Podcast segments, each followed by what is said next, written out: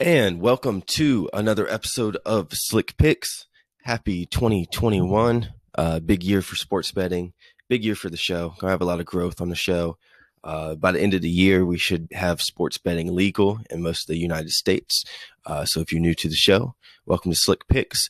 Um, new year, new format for the show. Uh, we're setting it up a little bit different instead of just spitting out a card. Um, I'm going to pick five games. The game that I like the most, we're going to put five units on, and the game that I like the least, we're going to put one unit on. Uh, I had a pretty good year in 2020. Obviously, the show was only from September, uh, but we finished up 99, 108, and 1, up 57.39 units. Last episode, we went 3 and 3, down 0.2 units. So we're going to start a new year to date total and a new page on the website for 2021. Um, so make sure you keep track with that. Starting off with the card for this weekend, Friday, Saturday, and Sunday. Uh, we got the Bills minus three versus the Dolphins at minus 120. Uh, put one unit on that. Next, we got the Bears money line versus the Packers plus 184. Put two units on that. Uh, this is a must win game for the Bears against the Packers. I think the Packers would probably sit most of their starters. Uh, so look for an upset here at plus 184. Put two units on that. Next, we got Alabama and Notre Dame. I've got the Alabama team total at over 41 and a half at minus 122. We put three units on that.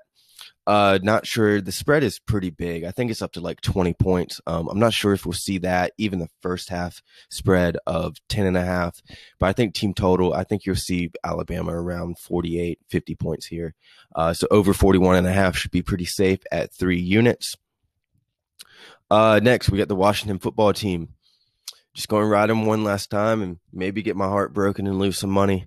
Um, Sunday night football to win the division at minus one and a half at minus 118. Put four units on that.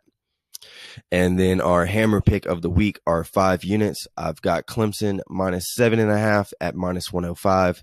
Five units to win 4.76 units.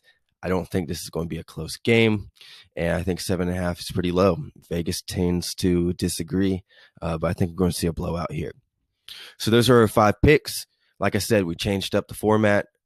Uh, the pick that I like the least, we put one unit on. The pick that I like the most, we put five units on. Um, and we'll keep track of that. We're going to go back to two episodes a week. I think we're going to do uh, Monday and Thursday would be a good a good spread for the episode. Uh, so make sure you tune in. Make sure you subscribe, like us on Facebook, subscribe on YouTube and Spotify, and we'll see you next time.